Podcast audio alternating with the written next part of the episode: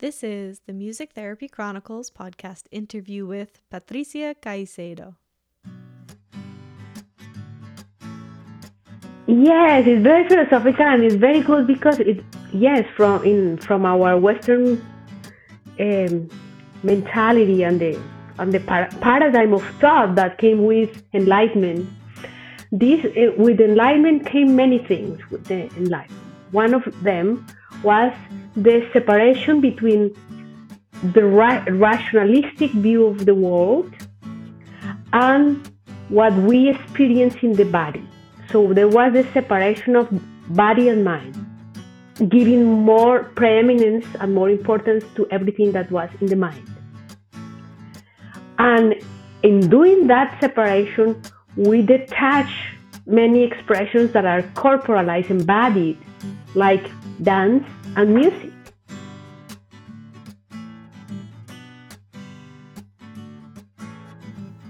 You're listening to the Music Therapy Chronicles, a podcast about music therapy from a variety of perspectives. Our ambition is to inspire and connect listeners through meaningful conversations, just like a music therapy conference you can listen to anywhere. My name is Tricia Kayati, and I am a board certified music therapist from the New England region. If you like what you hear, join our group on Facebook and share your own insights and thoughts about the episodes. You can also connect with us on social media and online at Music Therapy Chronicles.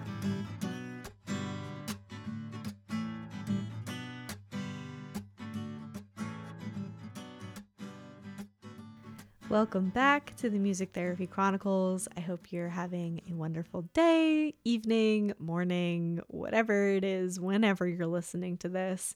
Um, thank you. Thank you for being here, for choosing to be with me today on the podcast. Out of all of the things you could be listening to, you chose the Music Therapy Chronicles, and I so appreciate that. And I hope that you're feeling really excited for this conversation with Patricia, who is a musicologist, a medical doctor, and a professional soprano singer who has recently written and released a book blending all of those worlds. And I don't know about you, but that gets like my music therapy heart and brain completely invigorated and inspired. So I hope that you're looking forward to this conversation. Um, and a lot of the things that we touch on in this conversation might not be completely new concepts to us as music therapists who live in this world every day, but I think it's awesome to have a perspective from a non music therapist talking about these things, to have her book as a resource, and to know that it's also a resource that is accessible enough that we can give it to other people that we're trying to kind of get on board with these ideas. So I hope you're looking forward to this conversation. As always, if you're enjoying the show, please consider leaving us a rating and review. They really, really help the podcast be more visible. And of course, five stars is our favorite. You can also find us online and on social media at Music Therapy Chronicles on all the platforms. Hop on our newsletter on our website. I am one of those people who gets really excited to join other newsletters and then gets really annoyed when they send emails all the time. So uh, my newsletter is not like that. It goes out once a month unless there's something super exciting going on, like a pod course launch or opening up the self care community or anything else that might be coming down the pipeline. But yeah, I only send out the email newsletter once a month to give you sneak peeks, discount codes, updates, all that good stuff. Let you know what's on my heart and mind, and you'll be the first to know about all the cool things going on behind the scenes. And you can find that at musictherapychronicles.com. If you're looking for a way to support the show, you can subscribe so you never miss an episode. Again, please consider leaving us a rating. And you can check out all of our pod courses, which are our CMTE opportunities. Uh, those are on the Music Therapy Podcast Collective website. So that is mtpodcastcollective.com. Links to that are, um, of course, in our show notes and on my website as well. But if you just are a podcast person like me and you love listening to them and want CMTEs, you can find our pod courses as well as a ton of others at mtpodcastcollective.com. All right, it's been a while since I've done one of these, so I feel like I'm rambling a little extra today. Let's get into this conversation with Patricia.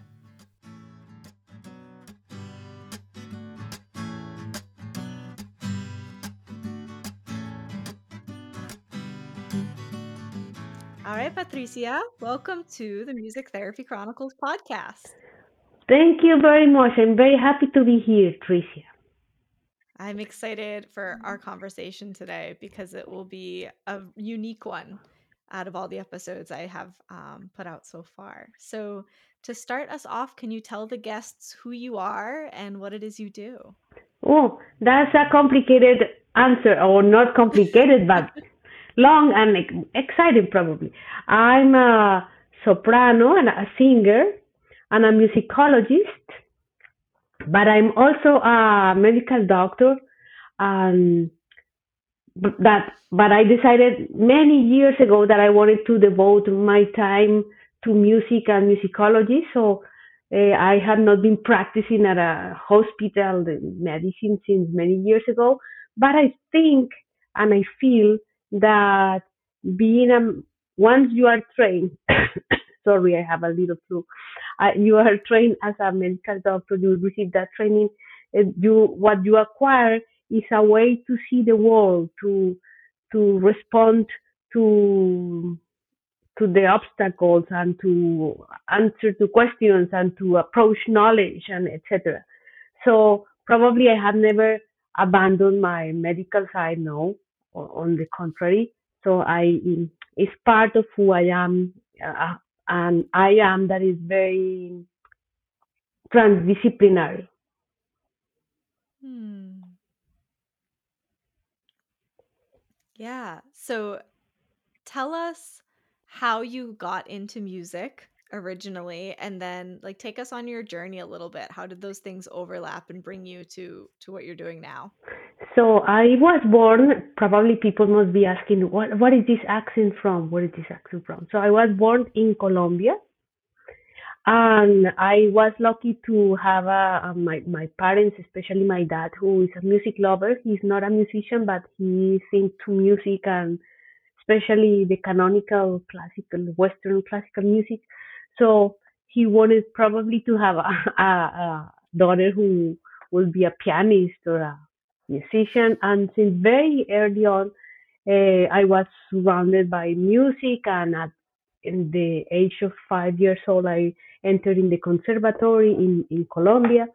Um, so I was studying music since I have I have been studying music since I have memory. Um, music has has been for me the best tool for communicating with others. And i used to be a very shy uh, girl with uh, it was very hard for me to relate with my peers people my age during all my let's say all my life probably not now. But especially when i was a child i mean on my teen, teenagerhood. Uh, music was uh, discovering music and was um, who, a game changer, which means it gave me confidence. It, it, um, it allowed me to probably for a child to feel special for something. Mm. So to to have more confidence at the end of the day. So music has always been my my life savior. Um, so now going going back and um, forward, uh, yes, I studied music since I was small uh, until I was 16 when I decided to go into university and study medicine. But at that time, I already have discovered my voice. I'm a singer. So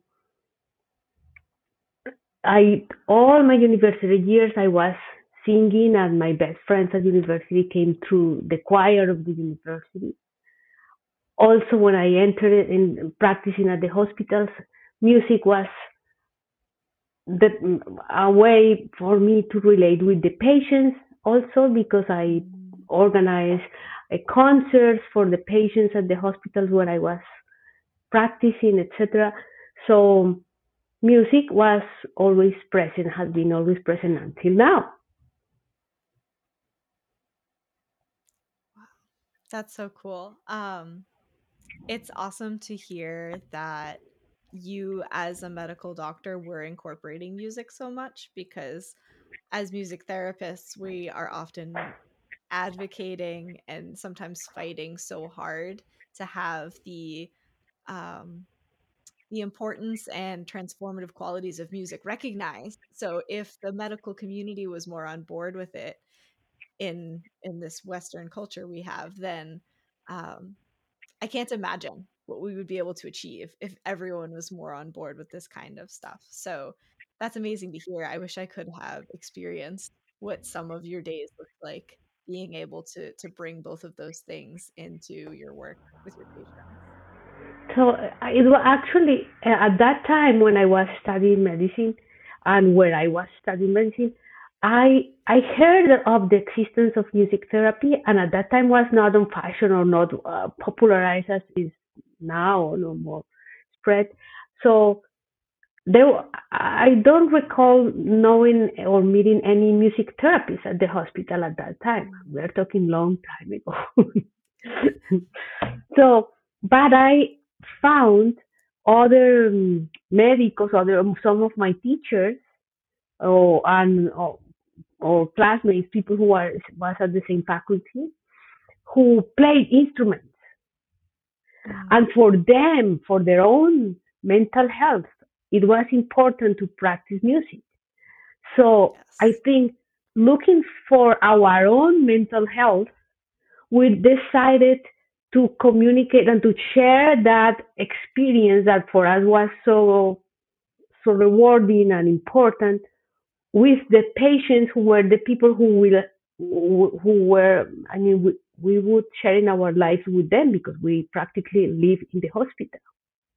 Mm. So we decided to share with them this thing that make us feel well and it was a need an internal need for us probably it was even more therapeutical for us than for them i yeah so for, for both of us was beneficial yeah. Oh i'm so glad you said that because i think sometimes people forget um, that the relational aspect of any treatment goes both ways, right? We we all always say that it's important that a doctor, a therapist, like the other person in the room is what makes this healing situation versus um, just having you know headphones and music playing or looking up your diagnosis on the internet right? There's there's two people here. So when you're able to co-create this environment and create these deeper connections like you said you're working alongside them you're going through this together um,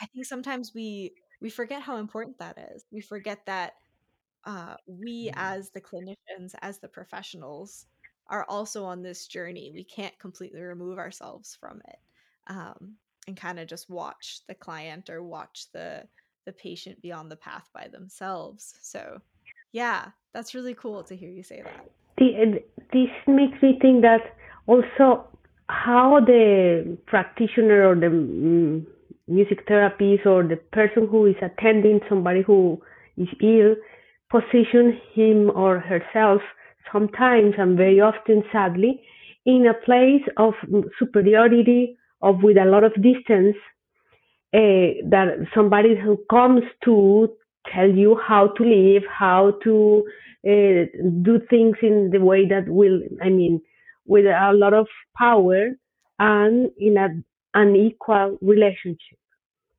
Mm. So it's true that when we are at the hospital, we are there to, to help, but it's not true that we are superior. In, in, so we are in, in, the same journey of healing. Each person in different moments and sometimes we help the person who passes through our uh, way in our life. But it's not this we should try to consciously enter in this relationship with the patients uh, as mm-hmm. equals. Although we are we have that there are certain boundaries for the therapeutic therapeutic relationship that we are there um, to help them um, in specific things that with with a perspective that also that they don't have. I mean, but we are there, there accompanying them. We, and it is a privilege for us to be able to enter in the life of somebody, having this permission. So it is a privilege. And in this position of privilege, we go there to serve. We don't go um, um, from a superior um, perspective to command. If I can say, sometimes my words are not the best because of I lack the words. For, but I I hope you understand what I'm saying. And music helps us to bring to build that bridge in which all of us are participating in equal in, in equal terms. Yeah. vibrating with the effects of the music um, so music is, is beautiful to to build those relationships more healthy. Yeah. I think it's funny that you you mentioned the language barrier because before that you used the word accompanied which I love because that's a music term and like we're using it in a completely non-musical way but it it just shows you know it shows how important um what we do is like we're we're accompanying them emotionally but like we're also accompanying them musically and those things tie together so so wonderfully. So let's let's get into the bulk of our conversation today. You recently released a book. You wrote a book um, entitled "We Are What We Listen to: The Impact of Music on Individual and Social Health."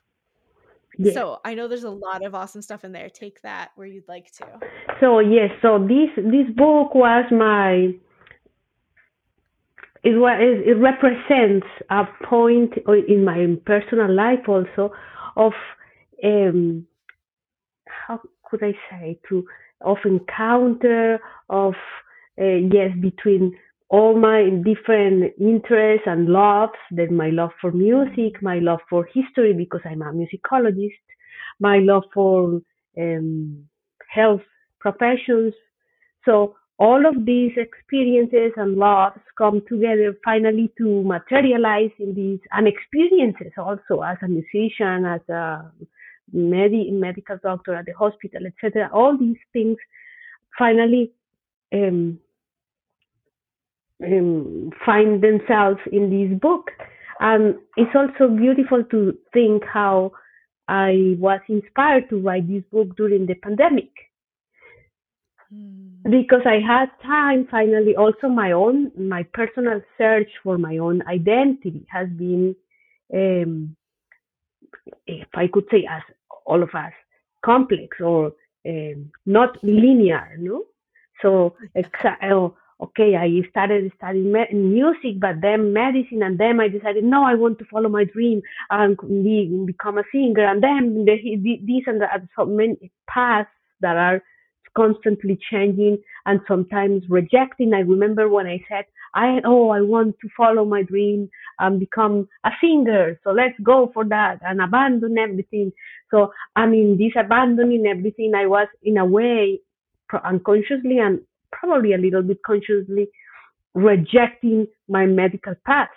But now I came to this moment in my life when I can see that everything has been perfect all these paths that have yeah, all these things I have been learning, experiences, everything is has given me a way of seeing life and experiencing life that is just is each of those things adds contributes to give a better view not not that one thing you did uh, uh, takes from you. No, on the contrary, it gives you more. So this, and I came to this understanding during the pandemic when I also reflect a lot about health was in the, in the mind of, and is still in the mind of all of us. And I said, how could I, how have I personally in my own life uh, improved or healed in the times where I have needed more in my own personal life? And the answer was always through music, through music, through music. so that's why I said I would like to write about it, but write in a way that has also, since I'm a, a researcher, uh, so that has um, scientific rigor, but it's also explaining my experiences, my embodied experiences with the music.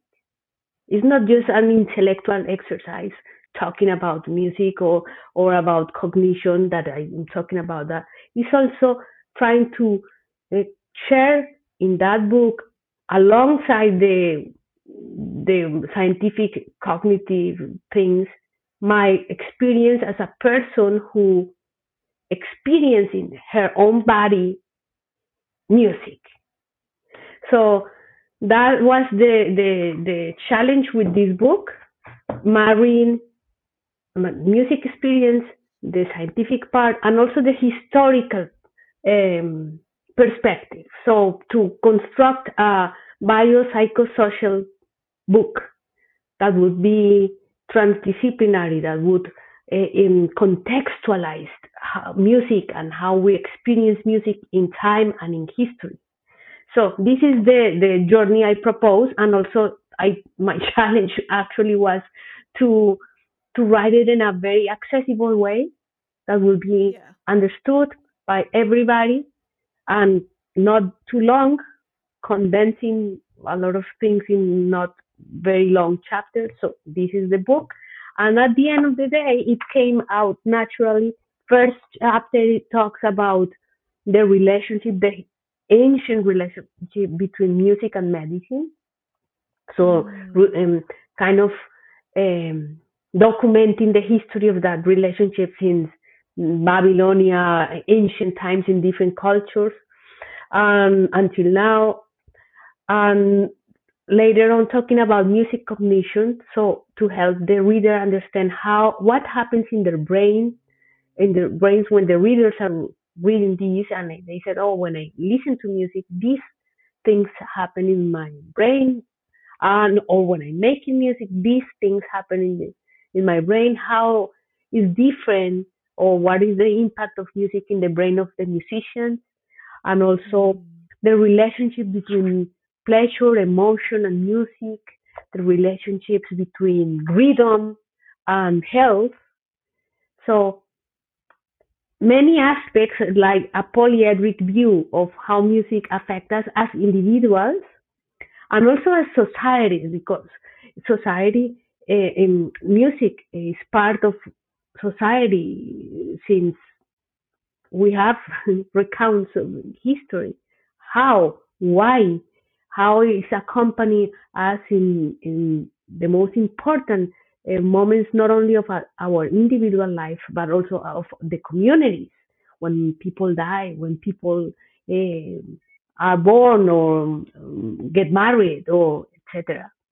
So to understand all that, and let's see why another titles of the music in pain and death, voice, song, and the sounds of the body. So to understand how our bodies are also musical instruments and how we experience that, how sound also is um, is is used and it will be used a lot in I think I hope and I think in as a therapeutical and also for diagnosis in the in the near future.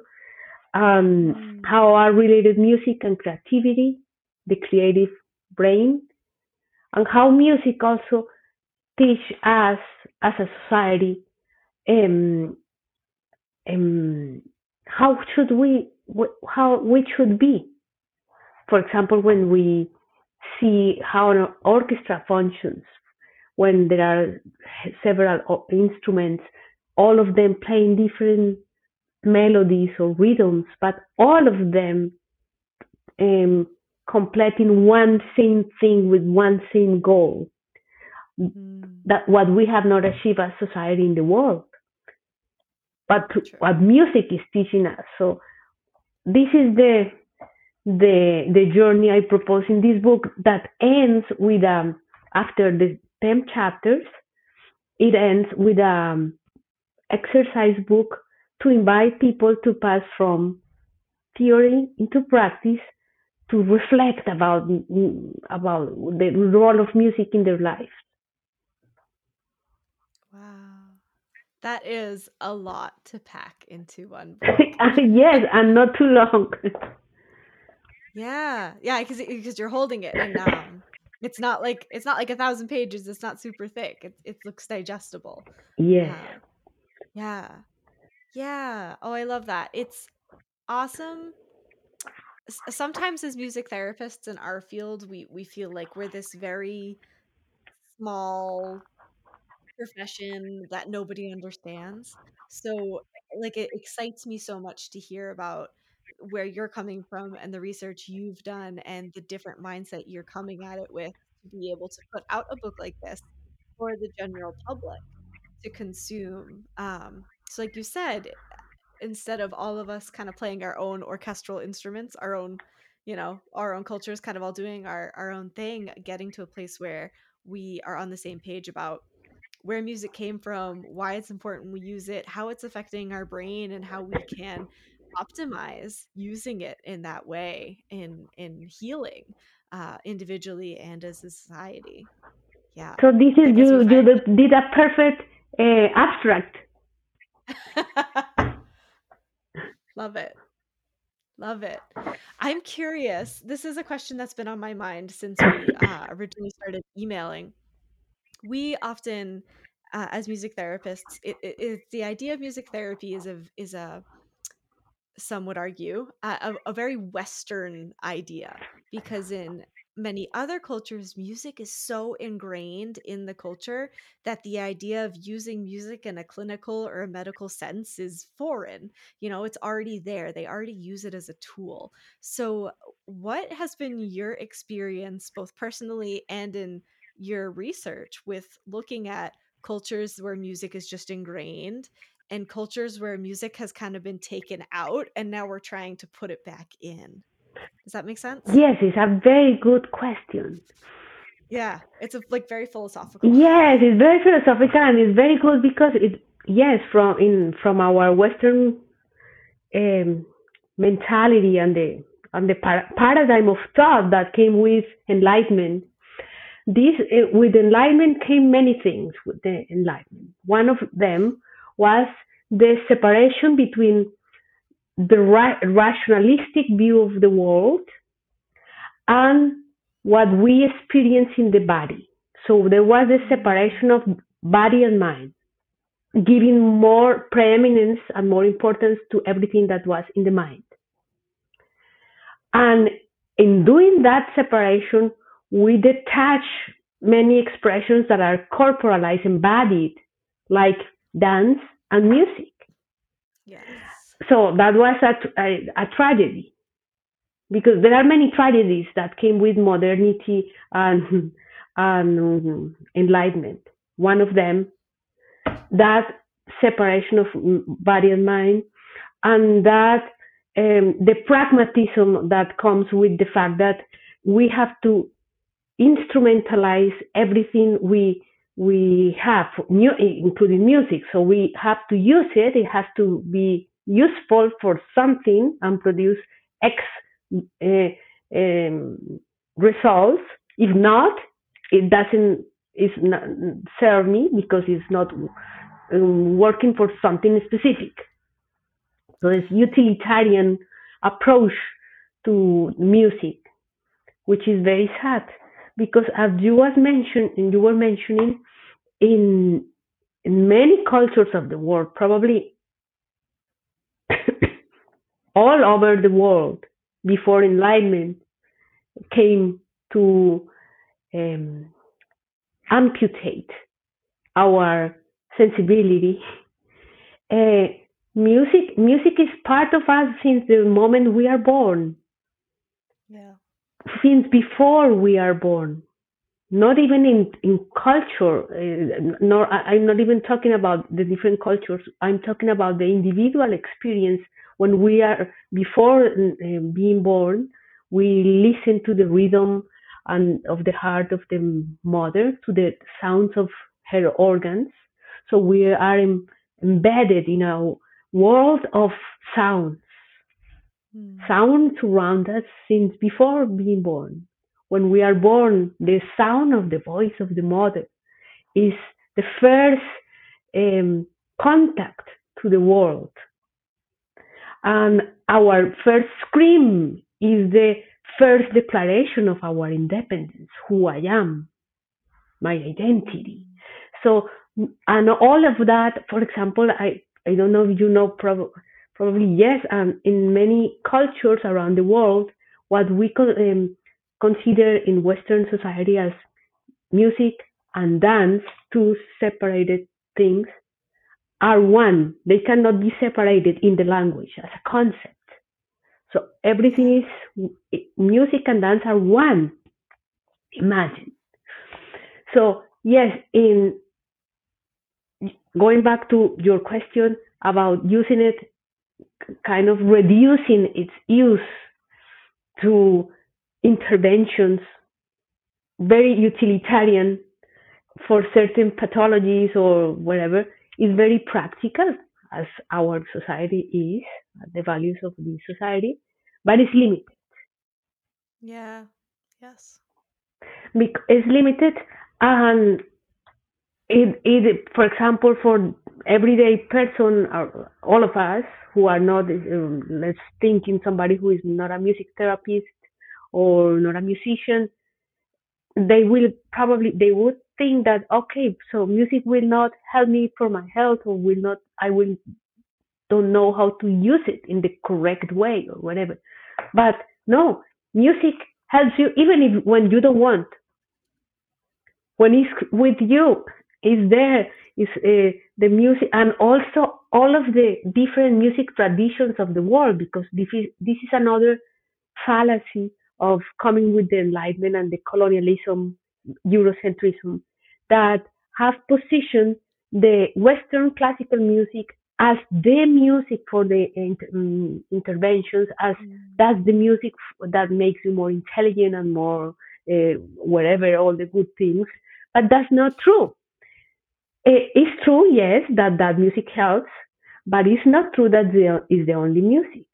All of the music of the world coming from the different traditions have positive effects in people because in the um, uh, in the measure that you are connected to a music to a musical tradition that has meaning to you that is part of your history this music will have an effect on you.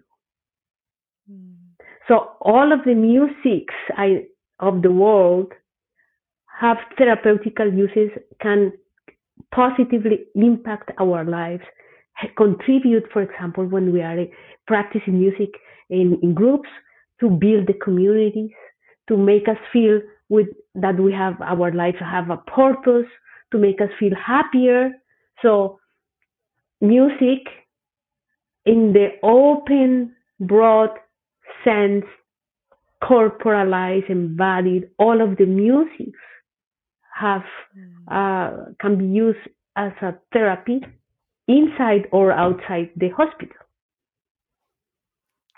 Yeah, I I want to conceptualize my thought before I start spilling out words.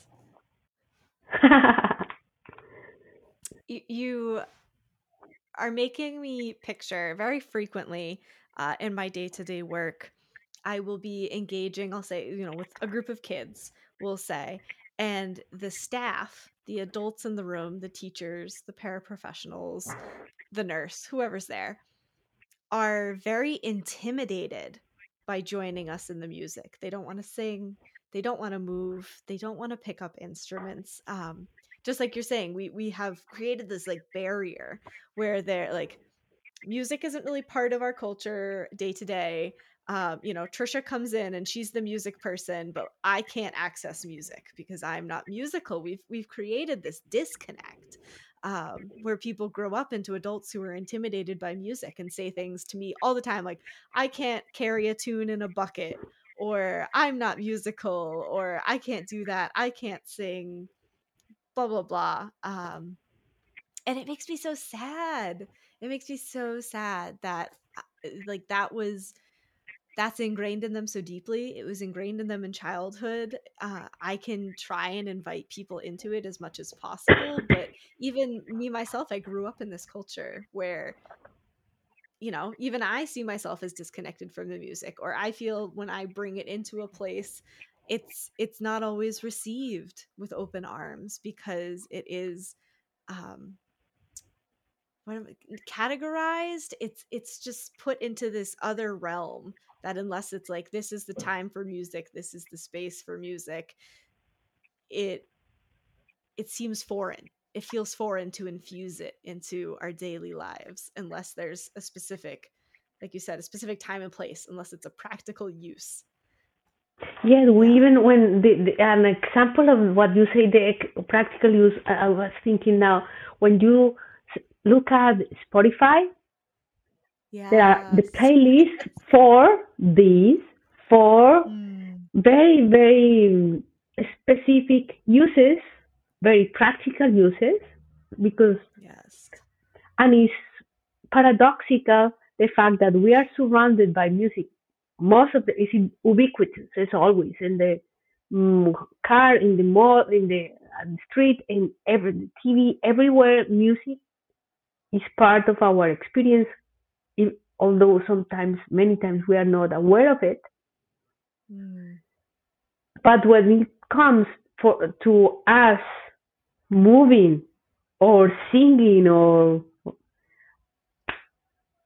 um, I think also there are many mechanisms, psychological activism uh, mechanisms activated to related with not being adequate or not doing it well or the making the ridicule. So, so all these fears that we have learned because we have learned that probably at school or somewhere in, in childhood. Yeah. Yeah. But you're right it's all around us. It's it's around us but we don't engage with it. We don't engage back. It's kind of like a a passive thing if we use music a lot in our daily lives. Like it's just on in the car.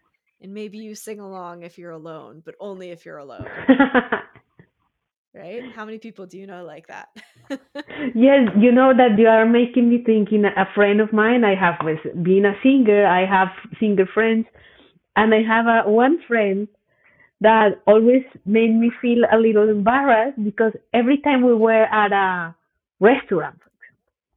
so two sopranos or three sopranos in this table, and she was talking about music very, very lively. So and uh, eating, and she said, "Oh, do you remember that song when it says la, la, la, la, and so she she started um, illustrating the song with full voice in the restaurant, and I was like, "Oh God, I want to go behind the table."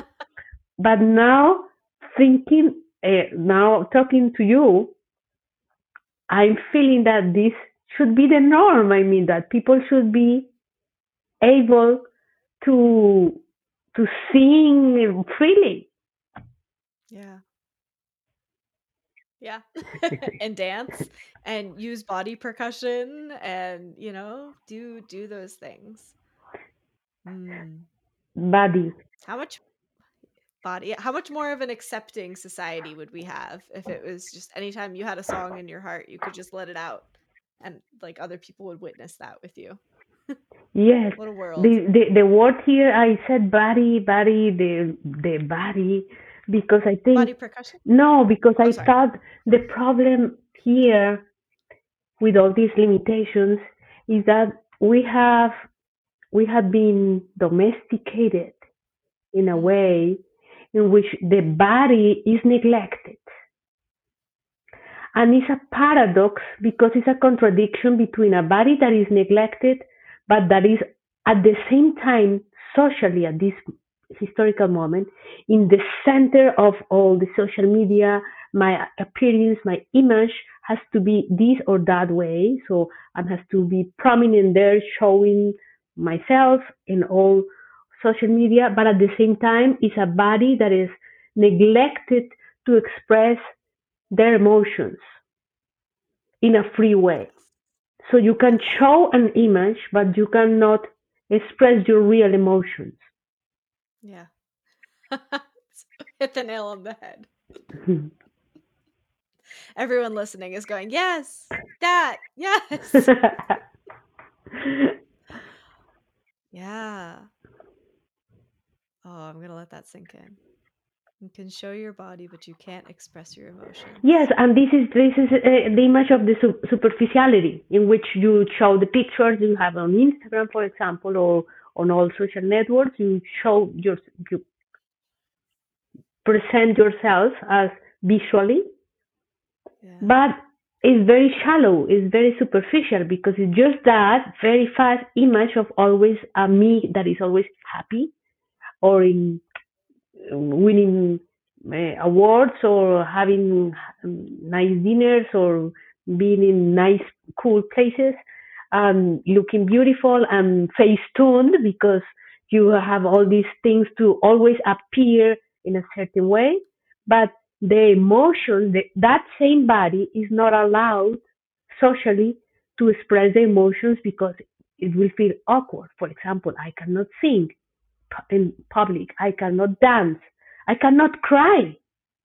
Because people, when if you cry, people say, "Oh, don't cry." You know, the first thing is suppressing the emotion, suppressing your real you. So this is, is this contradiction, this paradox that cause um, social illness. Yeah. Yes. And then we try and heal by doing those things. Yes, and, and yes, and music. I think music could be a, a good key to open that door to the emotions. Yeah. Mm. I feel like you and I could talk about so many things at length, but I I want to respect your time. So, is there another topic you want to um I don't want to say extract from the book, but you want to highlight in the book? Is there something else you want to touch on before we move into the rapid fire questions? um, so oh, I don't know. I mean, hmm.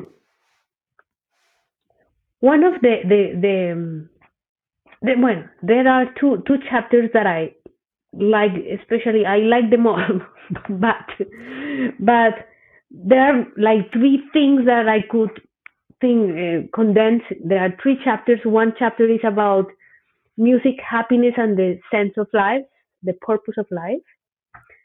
So Hmm. how through music we can, and there are many studies. It's not just uh, something I thought about that I think about. I, I believe in that, but also there are studies that demonstrate that people who practice music and also in professional musicians, they show how they arrive to um, old ages having this sense of purpose in life Mm. because they have they are continuously trying to um, in, learn new things, improve their skills.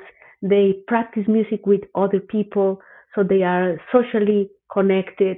So they it helps to maintain their feeling of uh, purpose in life and happiness. So Yeah. that's important. One thing, in, in, I mean, that I would like to encourage people to use music uh, or not not just use to be surrounded by by music in their lives or to be aware of the how music can help them help them to be happier and also how music can and this is the other chapter can help them to overcome mourning and understand death and to connect to with the mortality understand that we we are finite we we, we end we have an end an ending. But how can we, through music kind of write or recreate our own biographies?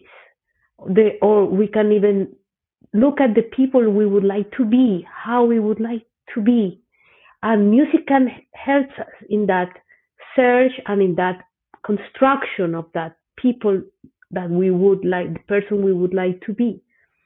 And it's not something that i'm just thinking now. It's something that has been used through the history of humanity. Music have uh, have that um, role in the lives of the communities since ancient history, and also the linking with the other chapter, how creativity and music are completely connected, and how there are I show in this chapter how there are many um, scientifics and through history who had been nobody knew that they were also musicians, but music was key to allow them to achieve things in other realms.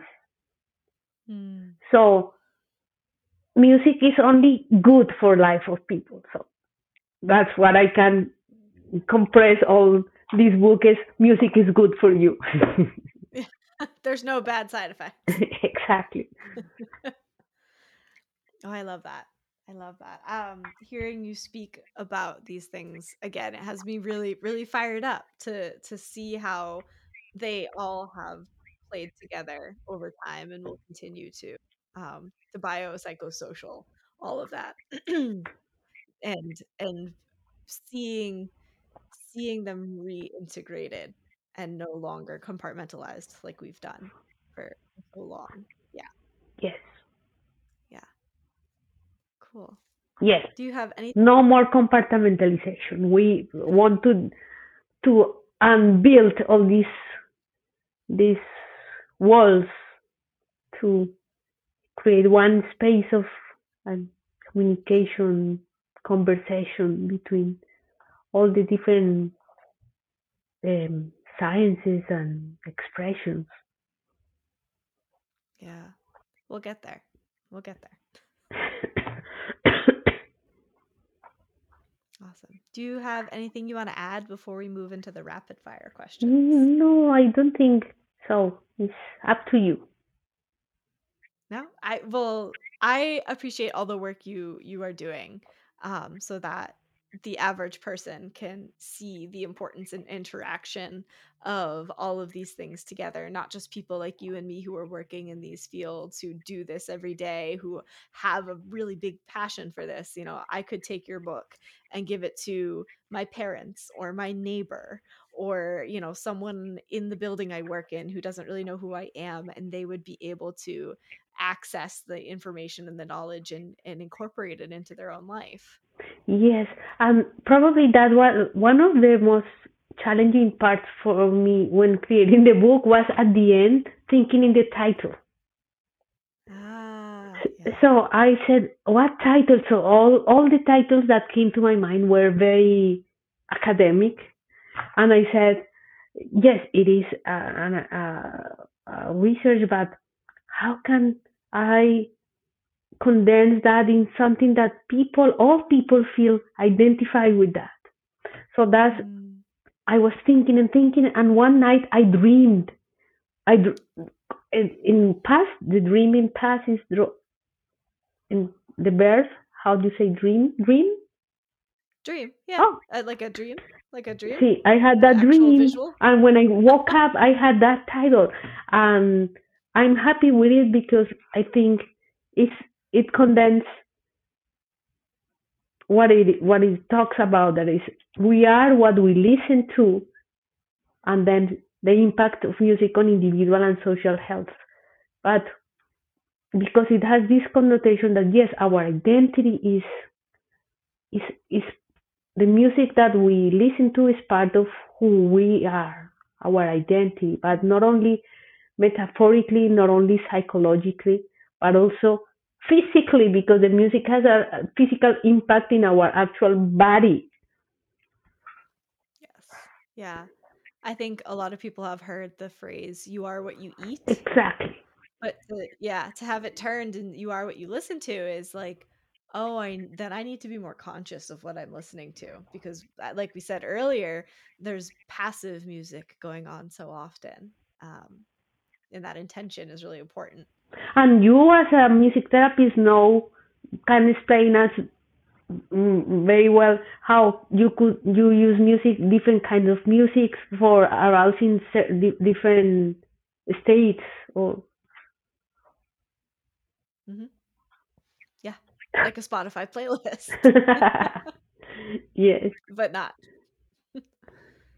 yeah.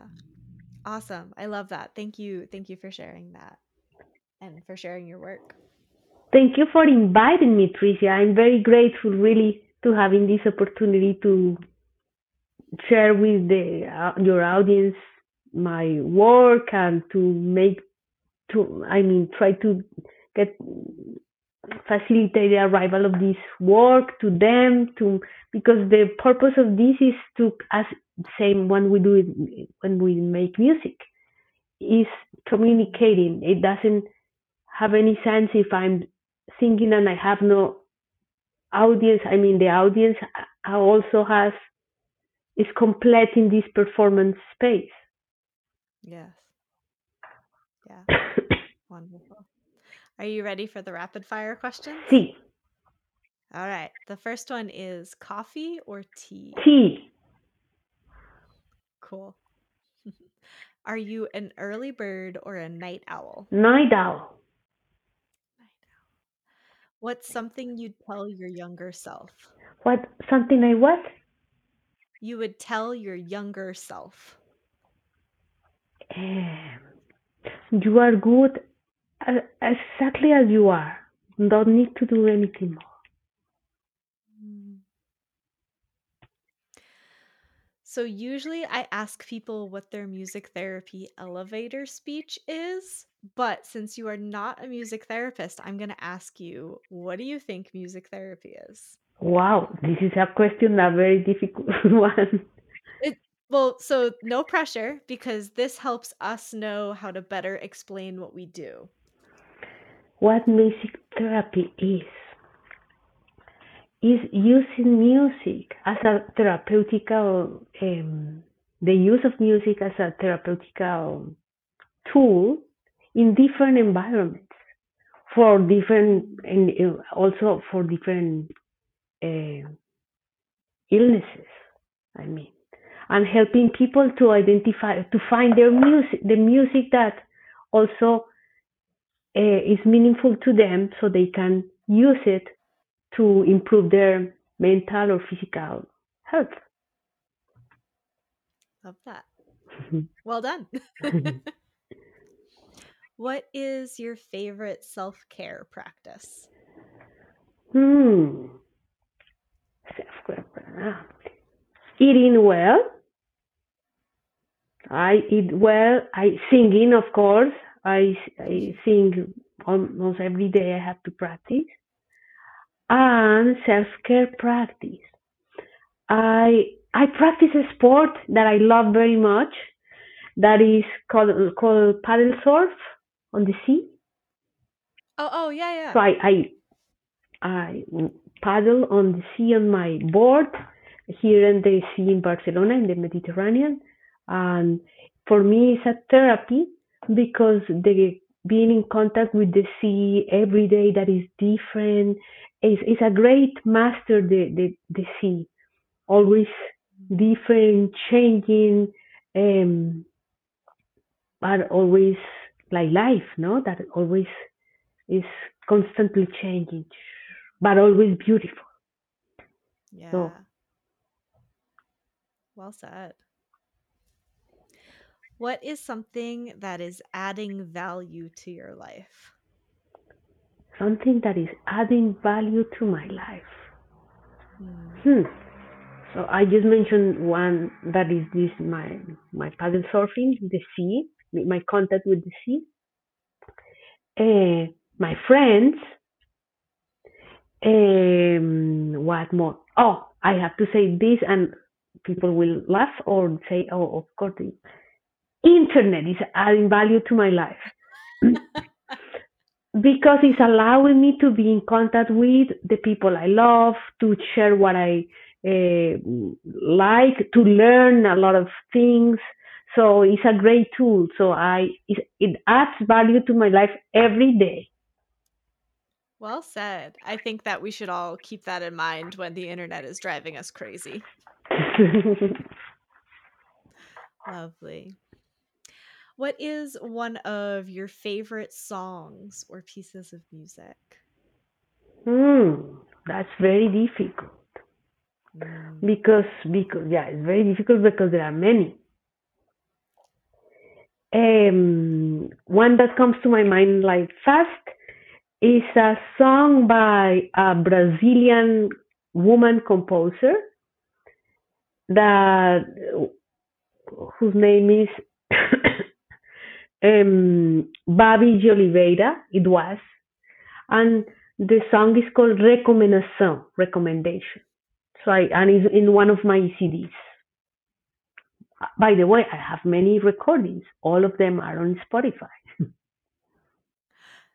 So the last question is where can the listeners find you and connect with you? And I'm going to write it down so I can link everything in the show notes. So where can the listeners find you and connect with you? So they can find me on the internet on my website patriciacaicedo.com and they can find me also on Instagram as Patricia Caicedo BCN.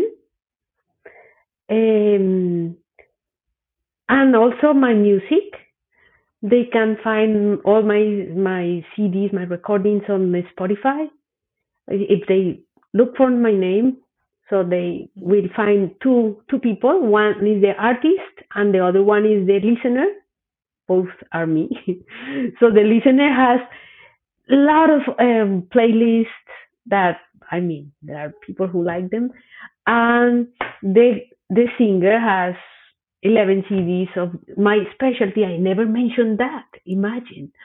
I'm a musicologist specializing in Latin American and Iberian art song. So that's my area of expertise. And I sing especially in Spanish, in Portuguese, and in Catalan songs by composers since the 20th, beginning of 20th century until now. So that's my area of research and at the same time is what I sing. There you go. And I'll have that all linked so the listeners can easily find it and uh, hear your work and everything. So thank you very much. Of course. Thank you. Thank you for making the time to talk with me. This was a really great conversation. No, thank you, thank you, thank you, really, because I, I have enjoyed this conversation and this is a great opportunity for me to to share my my loves, my love for health and music to with your audience.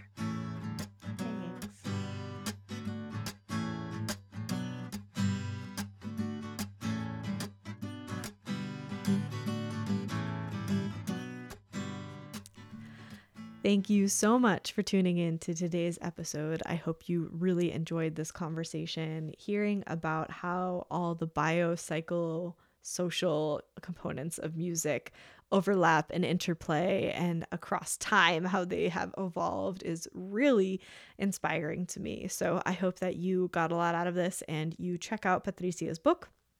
It will, of course, be linked in the show notes, as well as all the other things she mentioned, ways to get um, to connect with her and find her music and other content. She also has a podcast, so uh, you should check that out too.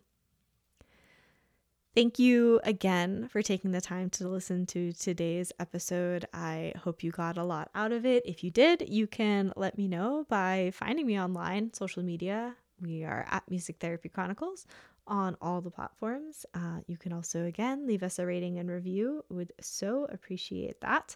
And if you or someone you know is interested in being on the show, you can send an email to hello at musictherapychronicles.com.